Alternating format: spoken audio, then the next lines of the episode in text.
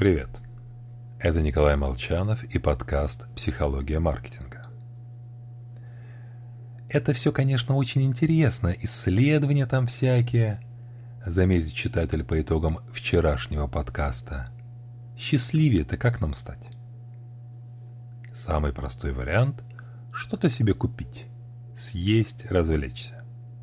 Настроение поднимется. Опускается. Повторяем цикл. Только вот затем возникает привычка. Поддержание удовольствия требует увеличения стимуляции.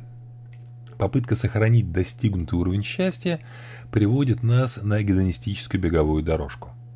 Есть больше, покупать чаще. А когда мы сходим с нее, настроение опять сползает к нашей индивидуальной точке счастья. А она, согласно исследованиям Любомирски, на 50% обусловлена генетикой, на 10% внешними обстоятельствами, но оставшиеся 40% в наших лапках. Итак, как изменить заданный по умолчанию уровень собственного эмоционального фона? Фокусируемся на том, что делаем. На процессе, а не ожидании результата. Создаем искусственный дефицит удовольствия, переключаясь с одного на другой. Цветы каждый день надоедают быстро, цветы время от времени радуют гораздо больше. Тратим силы на приобретение впечатлений, а не вещей.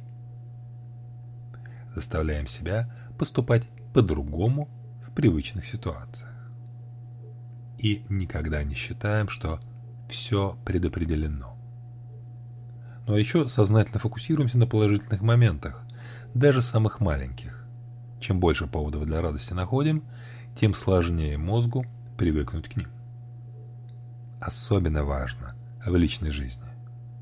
Например, в период влюбленности достоинства партнера очевидны, и мы решаем, что так будет всегда. Не будет. Через несколько лет надо осознанно обращать внимание, чем же замечателен наш избранник. Искать это. Так что вперед на поиски. Таким образом мы найдем свое счастье.